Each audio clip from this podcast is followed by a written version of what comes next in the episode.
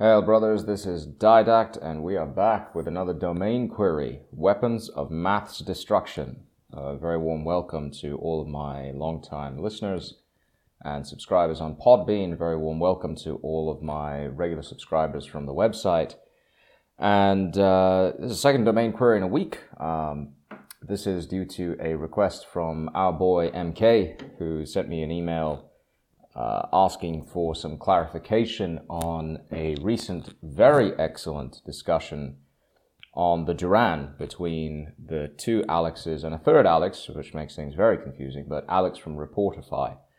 And uh, before I continue with that, may I just remind you if you like this podcast and you're not already subscribed, please hit that subscribe button. If you like what you see on the website, please make sure you subscribe to my mailing list. If you like both, or even if you just don't want to subscribe to them, uh, but are more interested in live updates of geopolitics news, random musings, fun stuff, dog and cat videos, which of which we have quite a few, uh, hit the like uh, or hit the, the, the link for my Telegram channel and go straight to that. Uh, MK is a follower of mine on Telegram. He and I interact regularly. He's a good dude. He is by uh, background and nature. Well, we'll get into that, but uh, I won't reveal too much about it. But he's a, he's a very very smart guy, and uh, very handy with memes actually.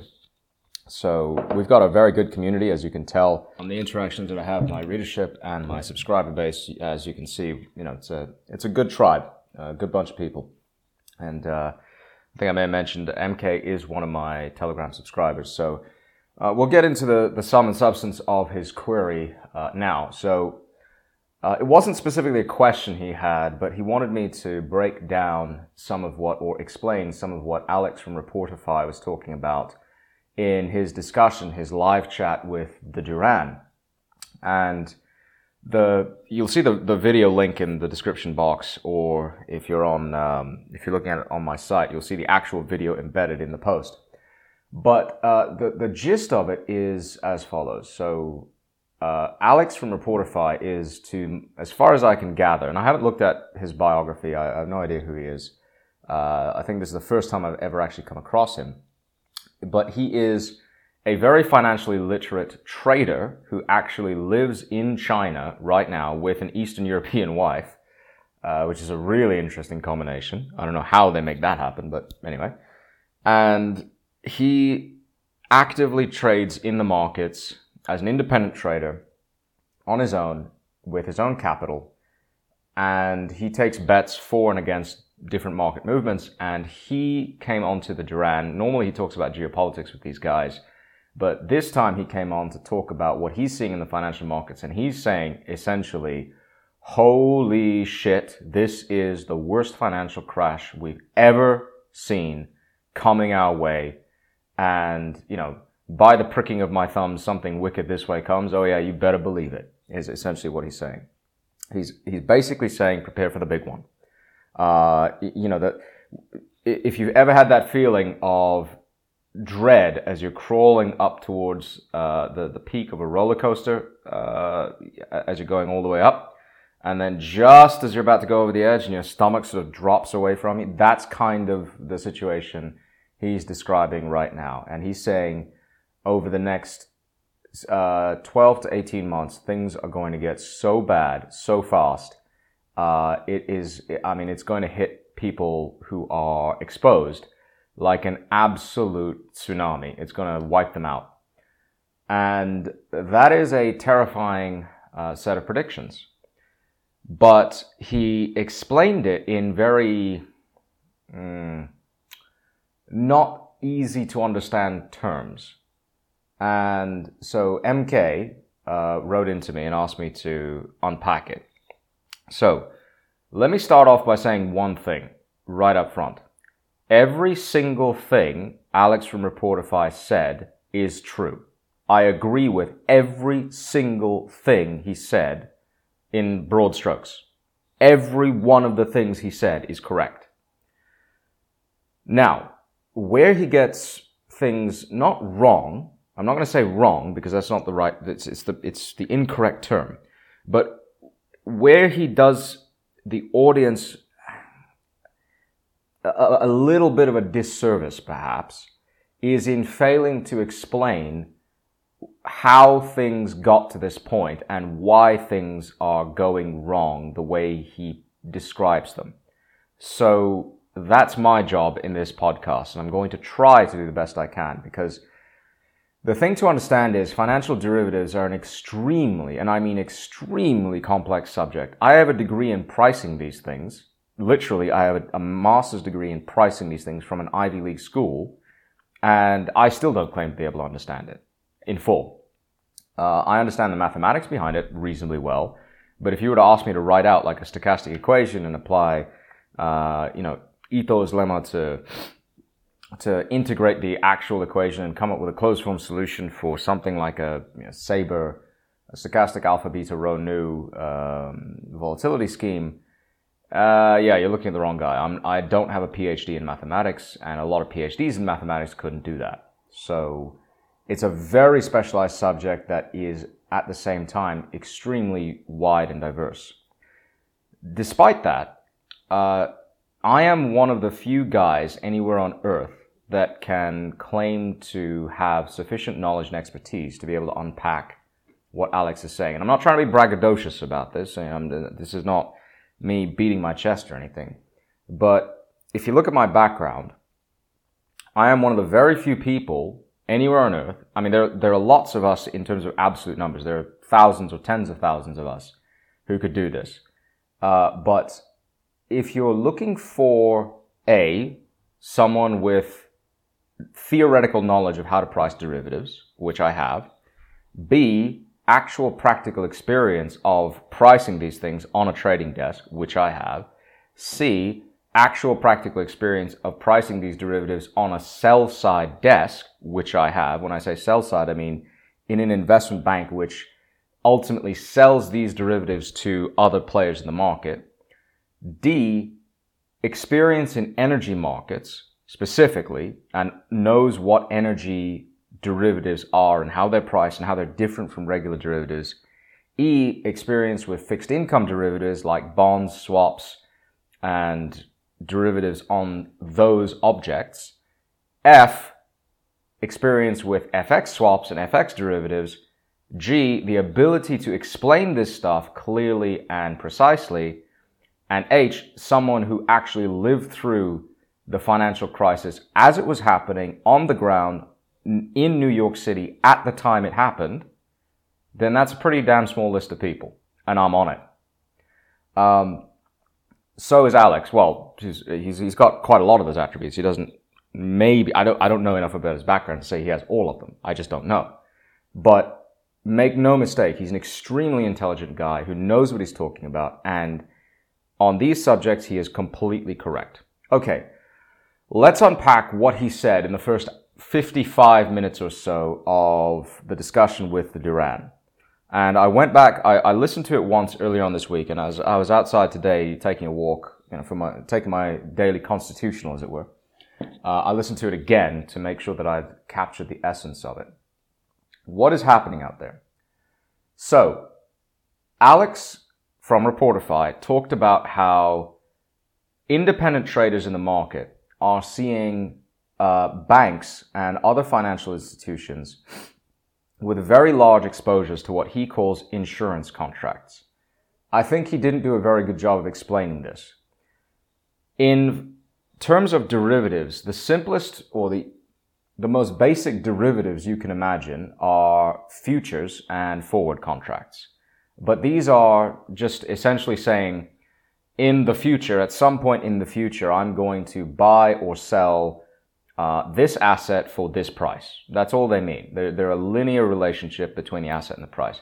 Now, in your head, try to visualize a graph, which is essentially just a diagonal line, and you have an x-axis and a y-axis. And when I'm when I'm saying these things, keep in mind the guy who asked these questions, MK, he's a very very smart dude. I know his background, a little bit of his background.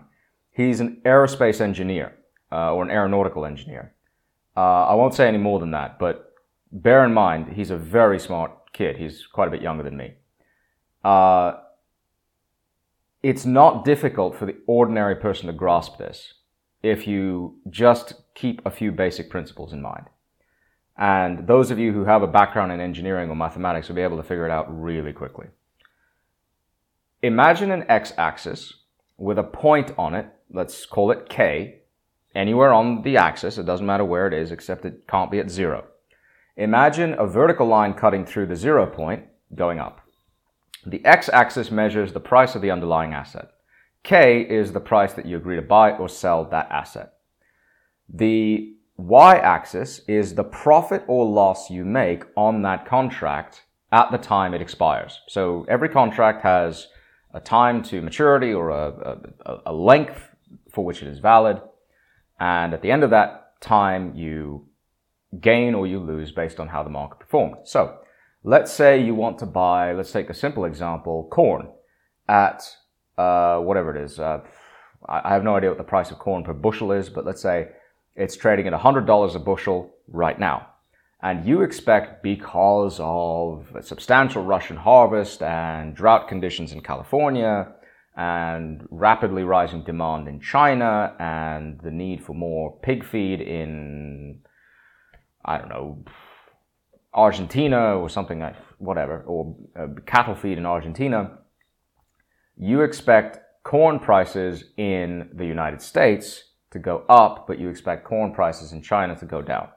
So in the United States, you might say, okay, I want to buy, uh, I want to buy a forward contract on corn at $104 a bushel, expiring in six months. That's a forward contract.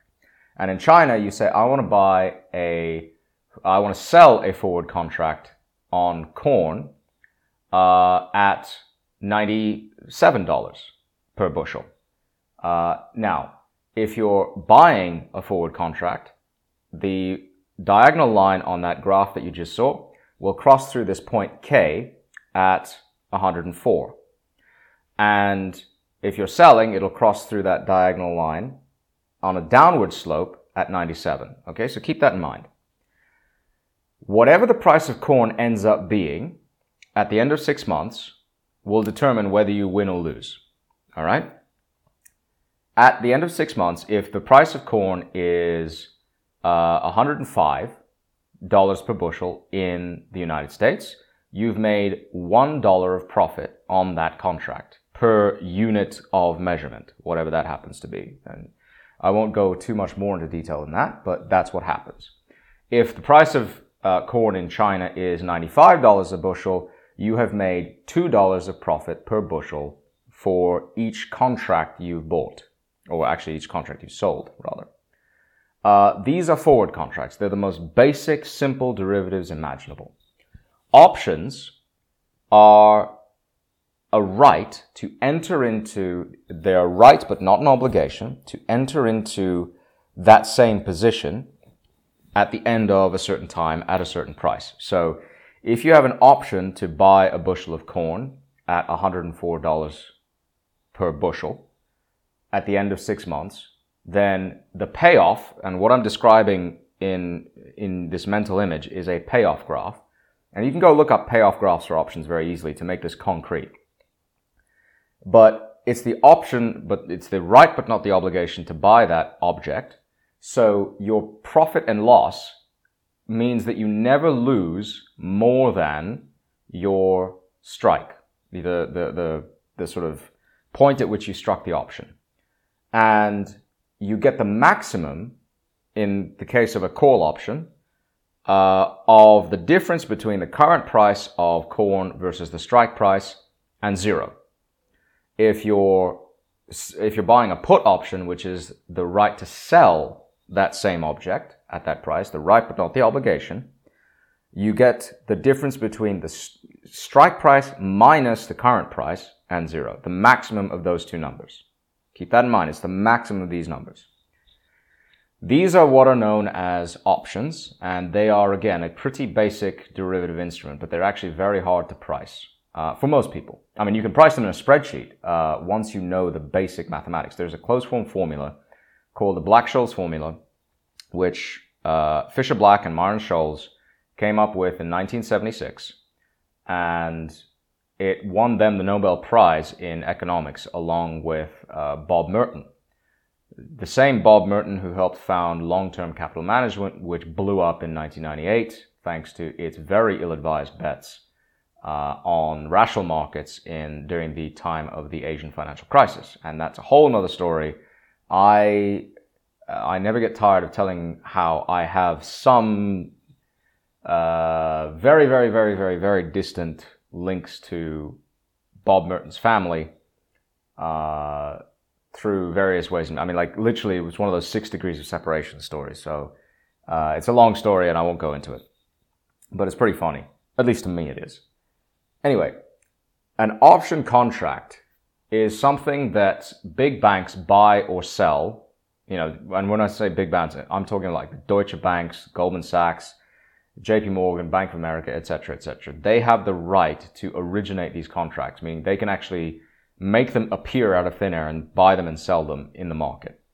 And they can do so because they have what's called an ISDA agreement, um, with which allows them as regulated traders to trade these derivative products.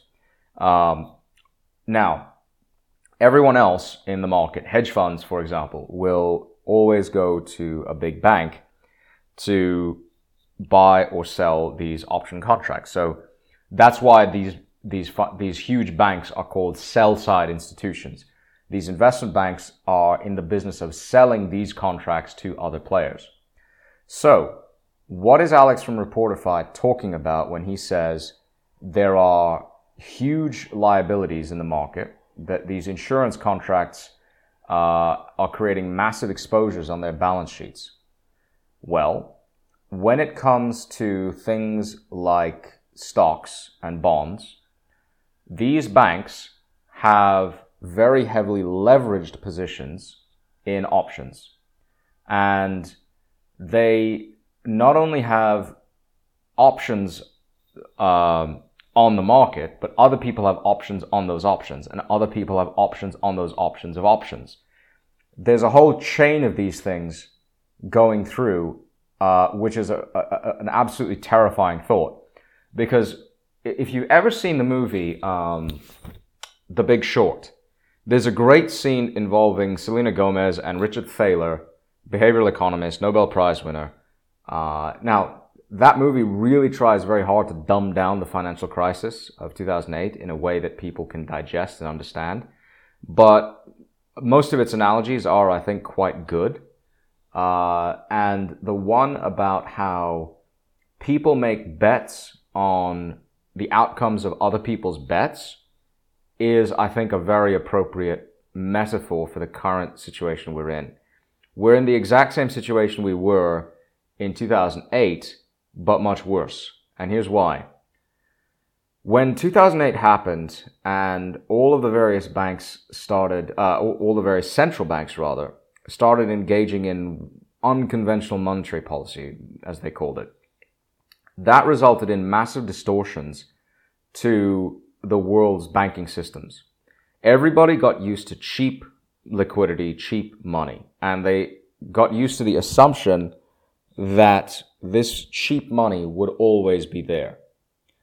So it became very easy to get access to capital. Now, why did that happen? Because the central banks started hoovering up uh, all of the assets on other banks' balance sheets. They would basically go in there and buy treasury bonds and they would buy mortgage-backed securities and agency bonds and other uh, obligations of various kinds. Why was this a dangerous thing? Because it completely distorted the true cost of capital to the banks and therefore distorted the true cost of capital to everybody else in the economy.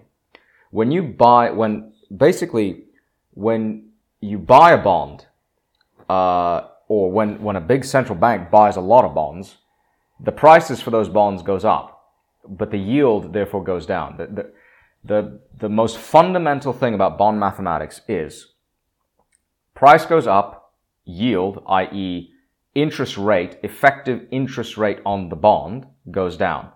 Uh, what is that? I mean, why, why is this important? Because when you look at um, when you look at the the the way a bond comes through, like the way it's priced, uh, a bond is nothing more than an obligation. It's an IOU. It, basically says, I promise to pay you, you know, if you write a $1 million bond at 5% coupon payments paid semi-annually, that means I will pay you back your $1 million that you've lent to me in, let's say it's a 10 year bond, in 10 years. And every six months between now and those, and 10 years from now, I will also pay you as interest 5% of that 1 million. That is to say, uh, $50,000 every six months.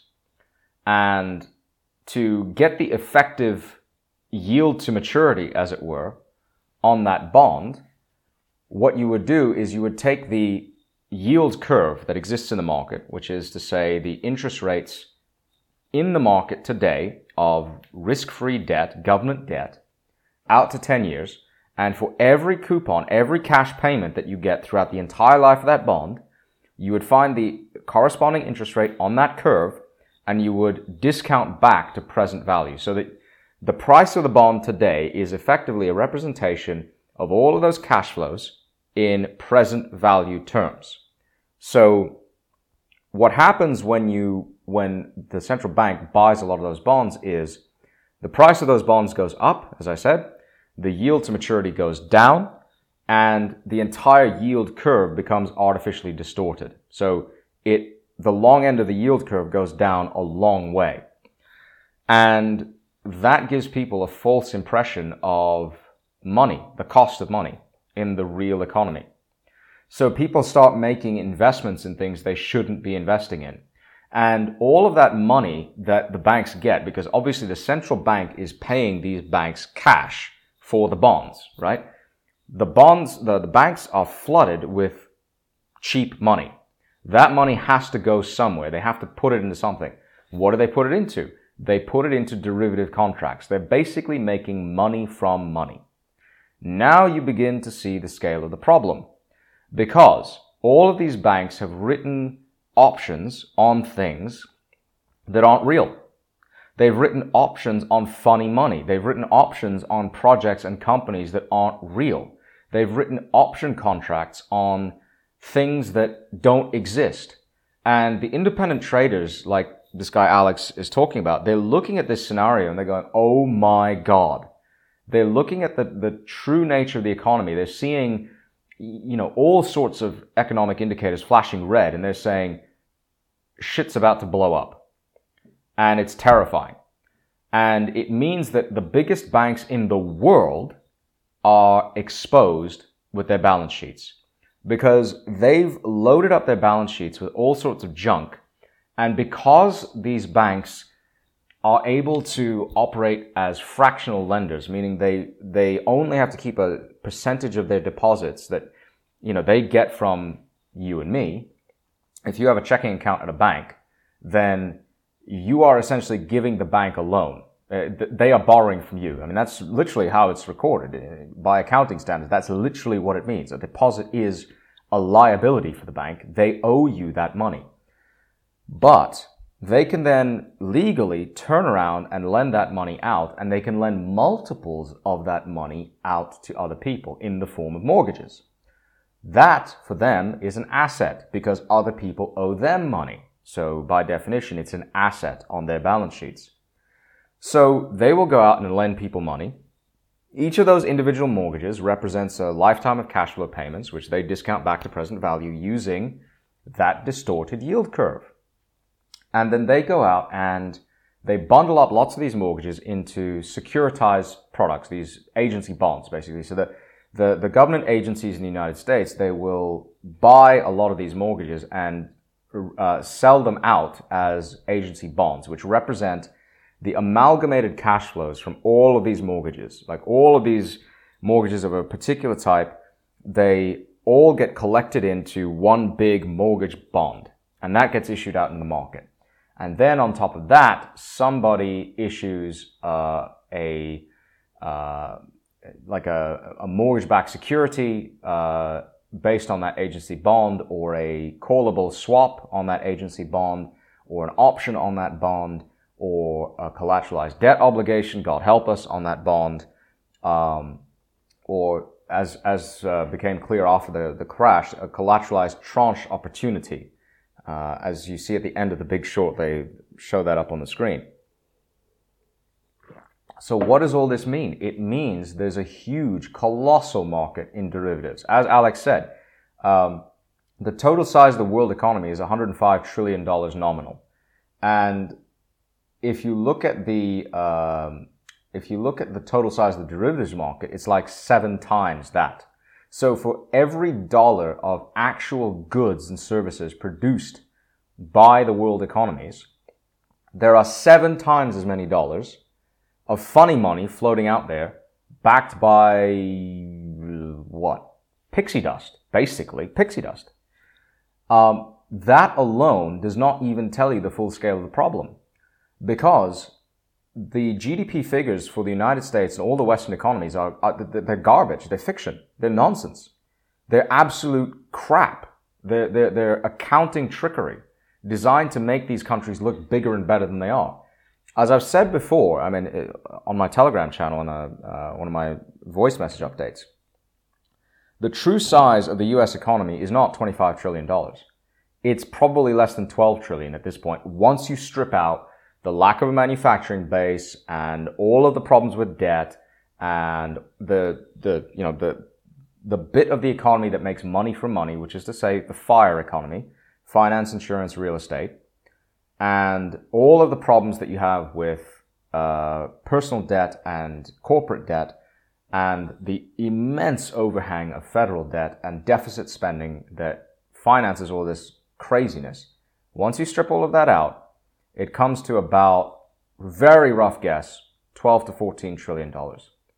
And you look at the Chinese economy, it's a hell of a lot bigger than that. It's easily double that size because of just the sheer manufacturing power of China.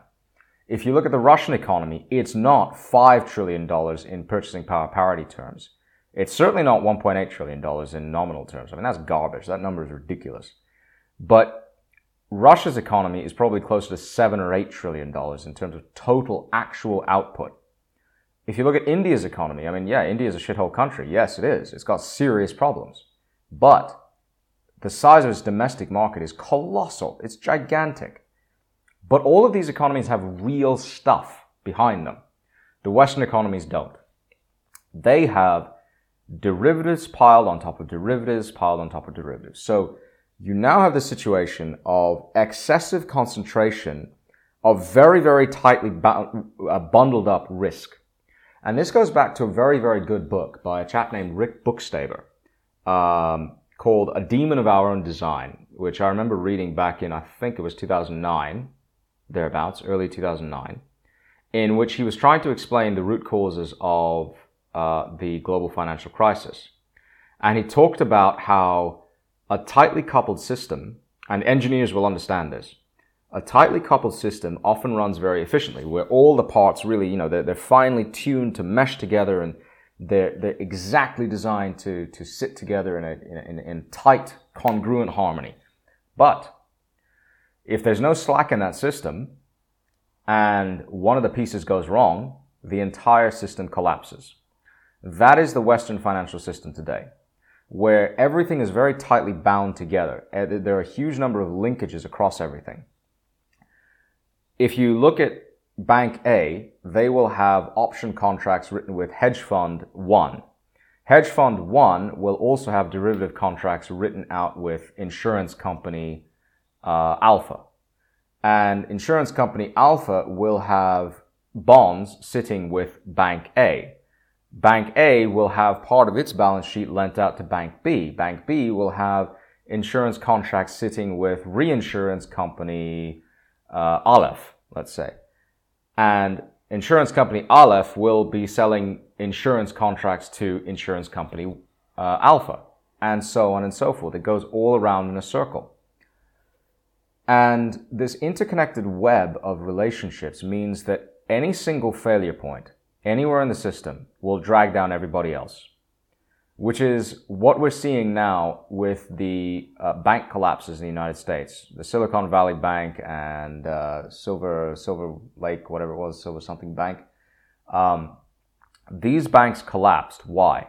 Because bond prices started cratering. Why did uh, yeah, bond prices started cratering. Why did they start cratering? Because the Federal Reserve had to raise interest rates to deal with serious, severe inflation. Inflation, recorded inflation in Western countries was supposedly uh, 8 to 10%. In reality, it was well north of 20% for most countries. In the United States, it was easily 20%. In Britain, it was at least 20%. In the Baltics, it was probably 40%. Uh, again, the, you know, the inflation's, there are three, there are three figures which you cannot believe coming out of any government, in the West at least. GDP, unemployment, inflation. They're garbage. They're crap. When you deal with those figures, you're dealing with accounting trickery. You're not dealing with actual data. So these economies have serious problems. Now, they created these problems themselves and they exacerbated them by sanctioning Russia, as I've constantly said for the last 18 months, the world's commodities superpower. You cannot sanction a country that rich with $75 trillion in oil, natural gas, you know, iron, uranium, uh, aluminium, uh, tin, lumber, coal, uh, wheat, corn, you name it, on the ground, under the ground, in the sea. You cannot sanction a country that big with that much stuff and not expect it to have serious consequences for the rest of the world. So that's the situation we're in.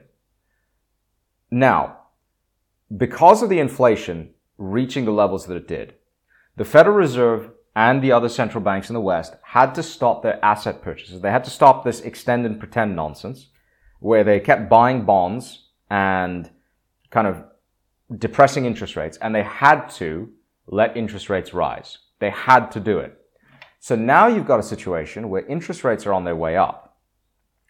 That means the average mortgage is going to get much more expensive. And Alex pointed out that a lot of mortgages in the United States and in the West are adjustable rate mortgages. Why? Because they're attractive. They're, they're, they get, they sucker people in with low interest rates to begin with, and then those interest rates reset. This is exactly what we saw before 2008. Exactly the same thing. 2006 was boom time in the real estate market in the States. And it was boom time because lots of people rushed in. They saw the cheap money. They said, yes, I can uh, own my own home. I can finance at 2% mortgage rates for 30 years. Well, no, they're not 30 years. You can finance at 2% mortgage rates for two years. And then the mortgage rates, which they didn't tell you, they didn't talk, they didn't tell people the fine print because why would they? Lending standards were so lax, nobody gave a crap they didn't tell you those rates would reset to 4% or 5% or 7% even in two to four years' time. They didn't tell people that. And so lots of people signed on for these so-called subprime mortgages.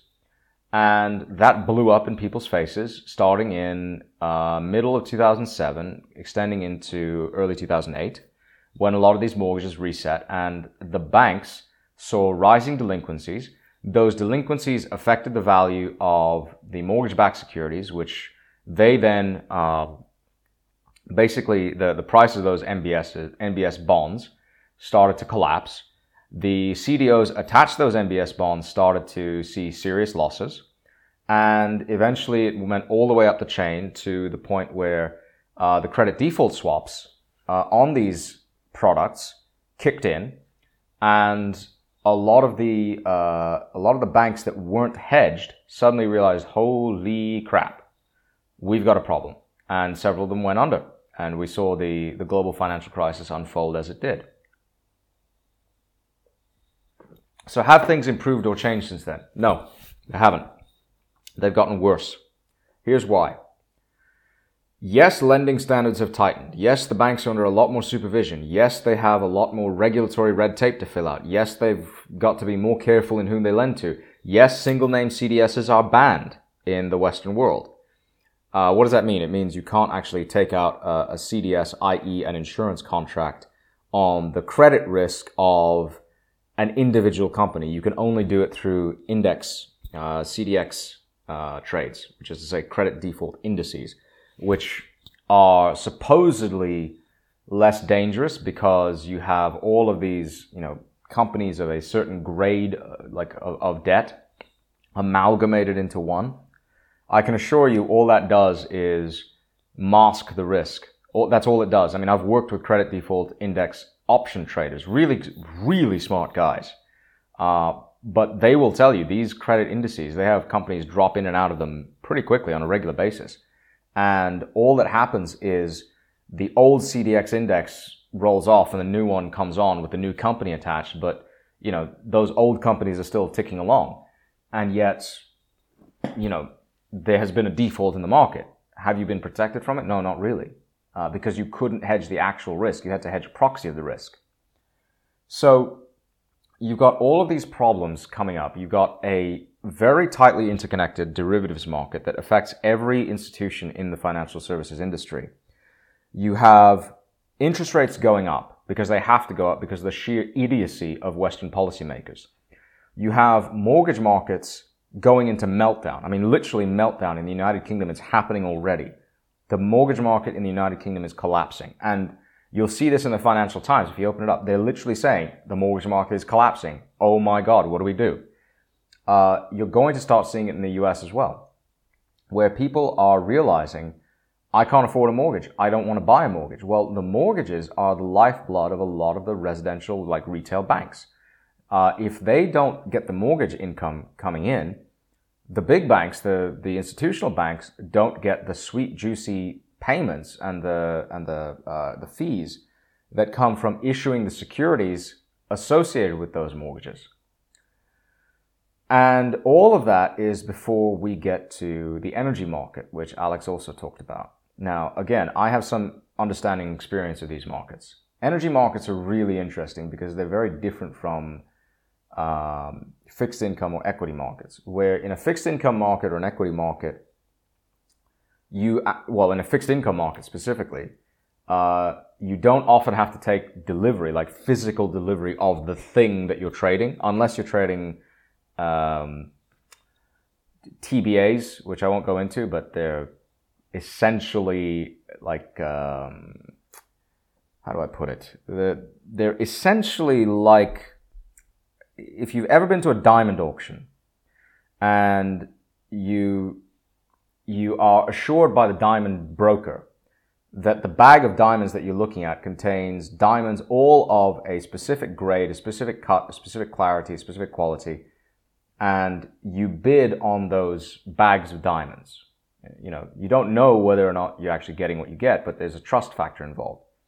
So, uh, you get those bags of diamonds in, and then when you actually have the bag of diamonds, you can open it up and see what's in it. And they should, by rights, be exactly what the, the diamond broker said, the auction house said it was going to be. That's kind of what a TBA is, uh, where the you get a bag of mortgages, and in that bag you'll you'll you'll find you know thousands and thousands of mortgages, all of roughly the same type and same, you know, interest rate and loan value and loan to value ratio and uh, term and, and, and prepayment risk and single mortality risk and so on. And, you know, lots of technical details. But with energy markets, you actually have to take physical delivery of the stuff. So if you buy, uh, I don't know, 10,000 barrels of crude oil on the forward market, you're going to get, turning up at your doorstep, 10,000 barrels of actual crude oil, Brent crude oil. It's going to happen. So you have to be careful about rolling in and out of your trades. Uh, because otherwise you will end up with a super tanker showing up at your doorstep, which is going to be quite a feat if you live, you know, in the middle of nowhere in the continental United States, uh, saying, "Hey, you paid for all of this oil. Where do you want me to put it, buddy?" That's that's actually going to happen. But in general, uh, companies involved in the oil and natural gas markets will look at the forward curve of prices for their for their product, and they will know what the market thinks going out to up to five years ahead. So every month there is a contract, and the there are there are specific terms for the, the energy market. There are nearbys, uh, the the nearbys determine the um, the month out of that particular contract, and so the, the first nearby is the next calendar month, the delivery day for the next calendar month. So a second nearby, you know, second calendar month, so on and so forth. So the first nearby right now, we're in October, will be November delivery. Second will be December, and so on and so forth. and they go out 60 months. Uh, you can you can in theory find um, contracts that go out even later than that, but they're very illiquid, meaning they're very very infrequently traded. So it's impossible really to make a market on them, and you can just charge like people will charge ridiculous prices on those. That's why that's part of what got Enron into trouble actually, because they were marking power contracts, you know, 10 years out in the future. The power market, like you can't do that in the power market. The power market is like You'd be lucky if you can get derivatives contracts going one year out in the future that make any sense. Um, so anyway, what Alex is talking about with respect to gas markets is this. If you look at the price of natural gas in the United States right now, let's take a look at Henry Hub natural gas because that's the most liquid uh, on the NYMEX, the New York uh, Mercantile Exchange. And if you want to look at Henry Hub uh, natural gas uh, futures, so these are traded on the CME, which was acquired by um, NYMEX uh, some time ago. But uh, if you look at the latest price of um, natural gas, it's about three dollars per MMBTU. Uh, what does that mean? Millions of British thermal units. I don't know why Americans insist on using these stupid units, but you know they do everything the wrong way. So, including bombing countries. So, you know, what can I say? Um, but a contract for a single option on a forward contract, uh, well, the, the, forward contract itself is denominated in 10,000 MMBTU. So one contract, if, if you're buying, you know, that uh, contract, let's say $3 per MMBTU, uh, the, the, the size of a single contract is 10,000 of those. So you're paying uh, $30,000 for one unit of that contract. Okay? there are options on these things. And those options allow you to uh, enter into that contract at delivery time without, you know, you don't necessarily have to take physical delivery. So you don't have a, you know, a, fleet of tanker trucks showing up uh, at your doorstep. The Russians and the Saudis are very, very, very, very, very experienced in these markets. They know how they work. I know because I have dealt with uh, I won't go into details, but let's just say I have dealt with something like Gazprom in the past, a long time ago. These are very smart people. They know what they're doing. So they trade natural gas and oil way out in the future and they know what the dynamics are because it's a physical product. They know what the supply and demand dynamics are and they know that natural gas is not going to be worth $3 per MMBTU in the United States at Henry Hub, Louisiana in six months' time. They know it's going to be worth a damn sight more than that, and they've prepared accordingly. However, everyone else in the market seems to think, no, no, everything's going to be fine. It'll be $3 per MMBTU. No, no, no, no, it's not. The actual suppliers of this stuff are taking a long position, meaning a buy position, uh, on this stuff. They're, they're, they're saying, uh, we think it's going to go up in value over time. And we think it's going to be priced at not $3 per MMBTU, but more like 5 or $6 per MMBTU. If that happens and natural gas prices go up to that level, a whole bunch of companies around the world, particularly the Western world, are going to find themselves in a very severe liquidity crunch because they priced their contracts out to their customers at $3 per MMBTU. They're now having to buy the stuff from the people who supply it at $5 per MMBTU. They're supplying millions and millions of MMBTUs of gas to their customers everywhere in the US, in Europe, in the UK, and they don't have control of the physical product but the Russians do. So inevitably, what's going to happen is the Russians are going to say, it's a, it's a seller's market. We can charge you whatever the hell you, we want. You bombed your own pipeline. You bombed Nord Stream. You blew up the connector that would have provided endless, pretty much, cheap gas between Russia and Germany. So why shouldn't we charge you three times what we were charging you before? You're asking us to reroute flows that were going to China where we're getting a fair price for our natural gas, but you idiots decided you wanted to screw yourselves, why would we get in the way? Of course we're going to charge you five or six or seven or ten dollars per MMBTU. And now you begin to understand the problem.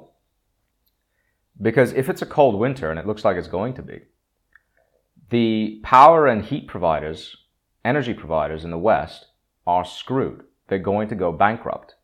And that means an awful lot of people are going to be left without power or heat.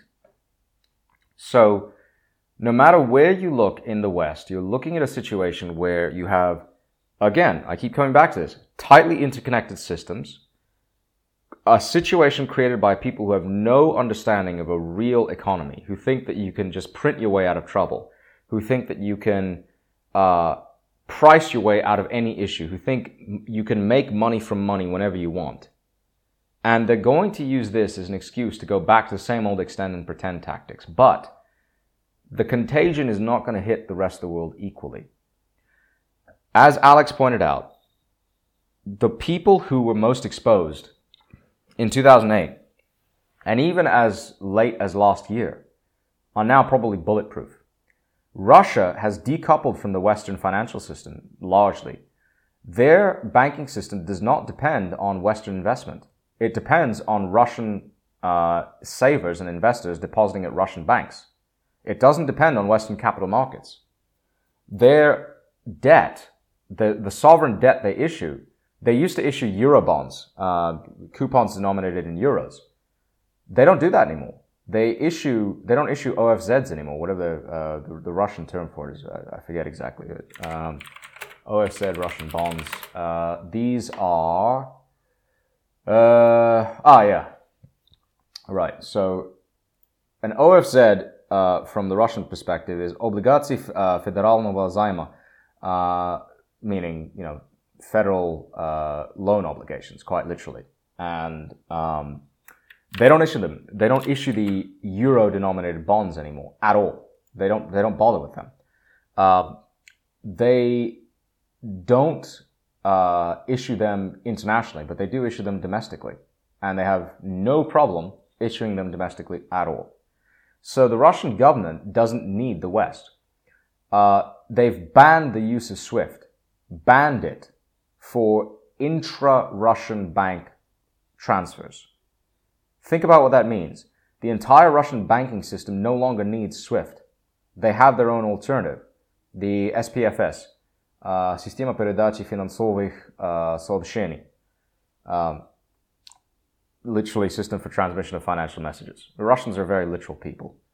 Uh, the Chinese have their CIPS, cross border inter- interbank payment system. And CIPS is actually quite a lot smaller than SFPS, and SFPS is like an order of magnitude smaller than SWIFT. Uh, they're nowhere close to volumes, but the point is they're able to insulate themselves. In 2008, the Russian banking system was heavily leveraged and exposed to Western capital flows. Not anymore. Not anymore. The same is true for India, and the same is true for China, which is deleveraging its US dollar holdings. The same is true for the rest of the BRICS countries. They're all getting rid of US treasuries because they're sick and tired of dealing with an American government and an American system that does not live up to its word, that does not do what it says on the tin it's supposed to do, i.e., provide a stable unit of financial transactions globally that promises to keep other people's money safe. It doesn't do that anymore. The US dollar is now a toxic asset.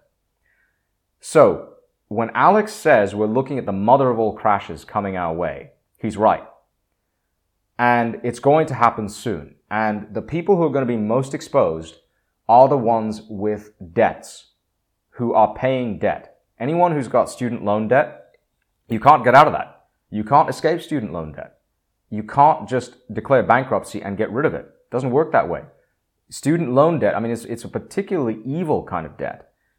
You can't default on student loans the way you can with mortgages or credit card debt. You can't default on them. And that market is like, a, there's more than a trillion dollars of student loan debt in the United States alone.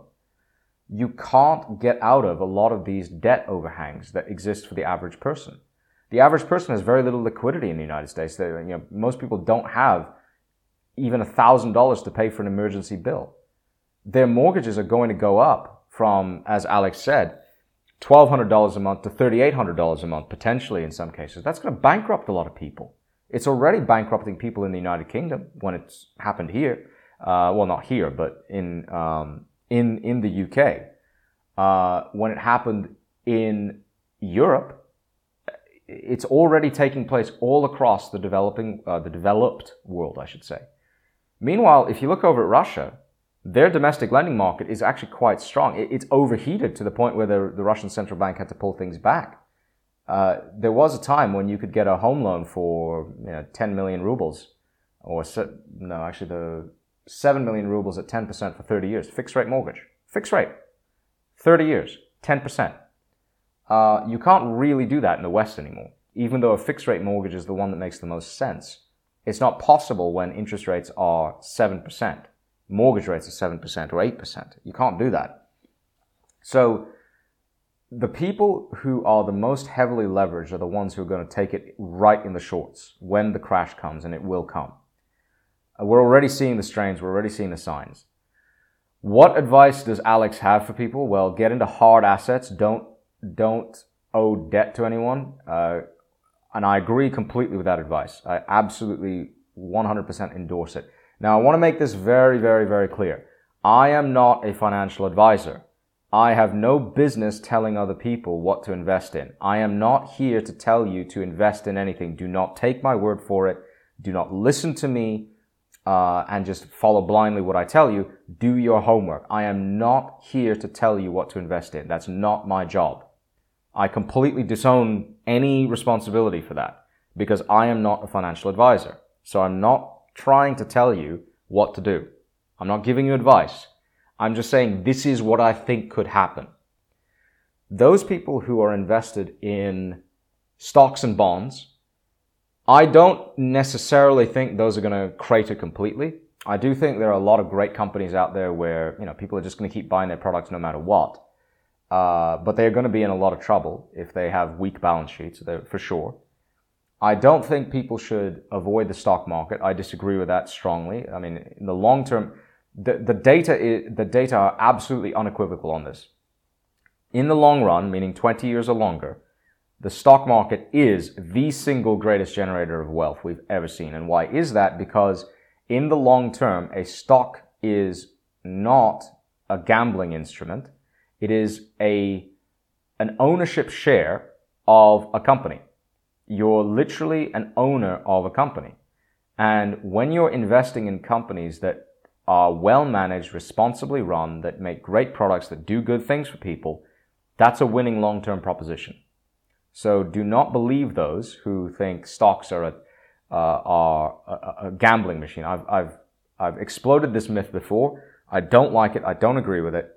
Um, but get out of companies that are, I think people should get out of companies that have weak balance sheets. That's, you know, just my opinion. Again, just my opinion. And I have to be very careful about this because legally speaking, I cannot give anyone uh, investment advice and I don't want to. Nothing I say should be taken for gospel. You should do your own homework. Uh, those people who are invested in or who are thinking of getting into derivatives, don't do it. I think you shouldn't do it. Why? Look, I have a degree in mathematics in this exact subject. I know the stochastic calculus behind it. I understand how an option should be priced. I'm telling people with that background, it's a bad idea. Because if you don't understand where things can go wrong and how you can get ripped off in that market, you'll get screwed. You just, you will get completely screwed.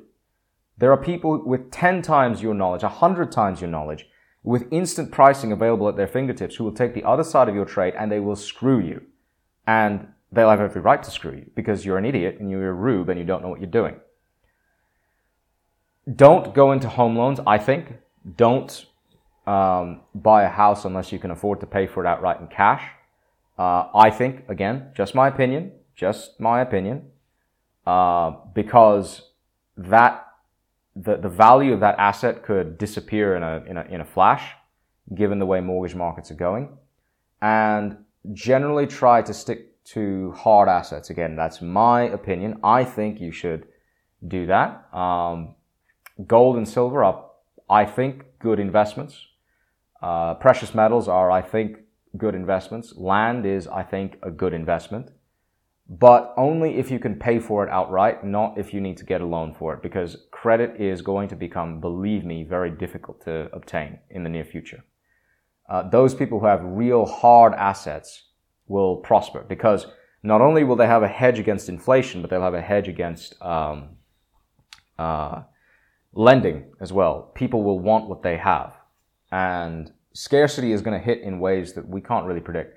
Now, I'm not saying that you know this is prepper doomsday Armageddon. Everything's to stop working. No, that's not to happen. That didn't happen in 2008. I don't believe it'll happen this time. Just my opinion. But it is going to get very, very bad in some places very quickly. Uh, I would expect the financial centers of London, uh, New York, uh, Frankfurt, Paris, a couple others, Tokyo, to take really serious hammering uh, because a lot of those people there who live in those cities are going to find themselves out of a job. And it's going to have very severe knock on effects throughout the economy. It's going to be it's going to be a difficult time.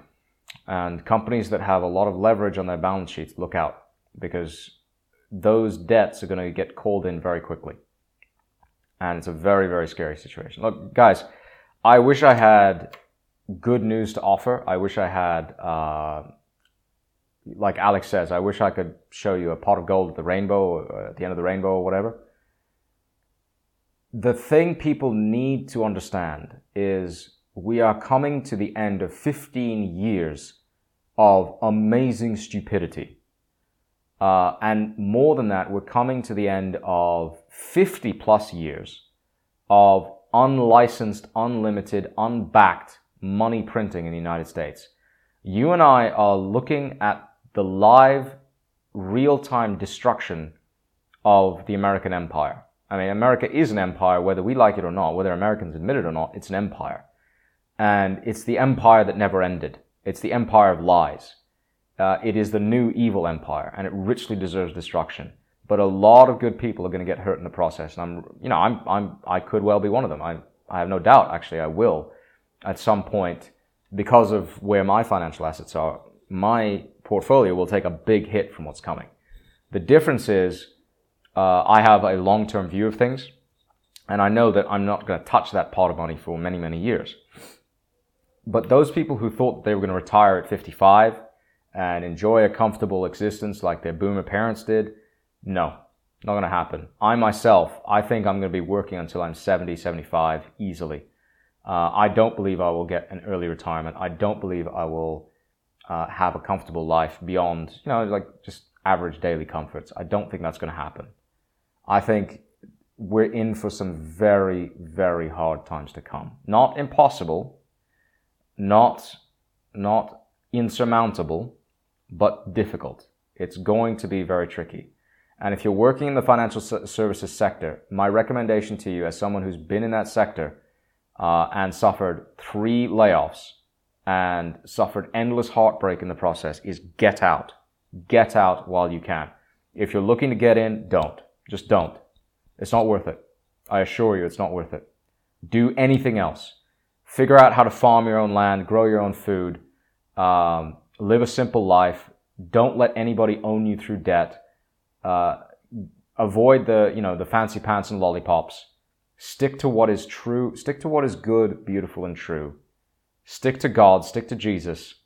Stick to the Bible. Stick to the the the, the, the, wisdom in Proverbs and Psalms, and you'll get through this we will come through it to a much better, fairer, more stable world order where people aren't leveraged to the gills and people aren't insisting on driving around the latest shiny toy and people don't need the latest iPhone. I mean, my phone is is a Chinese phone. It's three years old. It's still fantastic. I'm very, very happy to use it, and I will continue using it for probably another year or two. Uh, I've had PCs that I've owned for four plus years, right? So don't don't feel like you need the newest like my TV over there is is oh 11 years old. My Xbox, well, okay, I need to replace those, but I've got old stuff, okay? And I'm happy with it. Be happy with what you have. Don't see the need to go chasing after everything in a consumerist mindset. Um, I'm not by any means advocating communism. People who've followed me for a long time know damn well my attitude to a communist, which is basically they should be shot on sight as a form of national defense, given what communists get up to. Uh, but you know, I do admit that the consumer-driven society we've created is very, very dangerous, and that's what's gotten us into trouble uh, in the West. Anyway, uh, that was quite a long podcast, I know. Um, it might as well have been actually a, a, didactic mind episode. Maybe I'll make it one. I don't know uh, because uh, it is an hour long. But I hope this was informative. I hope this was useful. MK, I hope this answered your question and uh, gave you some color and detail into uh, what Alex was talking about. I welcome questions on this one. I, I mean, I've barely scratched the surface on this topic. It's an enormously complex topic. Uh, but I hope people got something out of it. And uh, yeah, I will see you guys on the next one. Uh, thank you very much indeed for your time. As always, this has been, uh, well, I started with a domain query. It'll probably be a didactic mind, but didactic mind, uh, episode 114, 13, I forget, whatever. Um, weapons of maths destruction. And this is Didact over and out.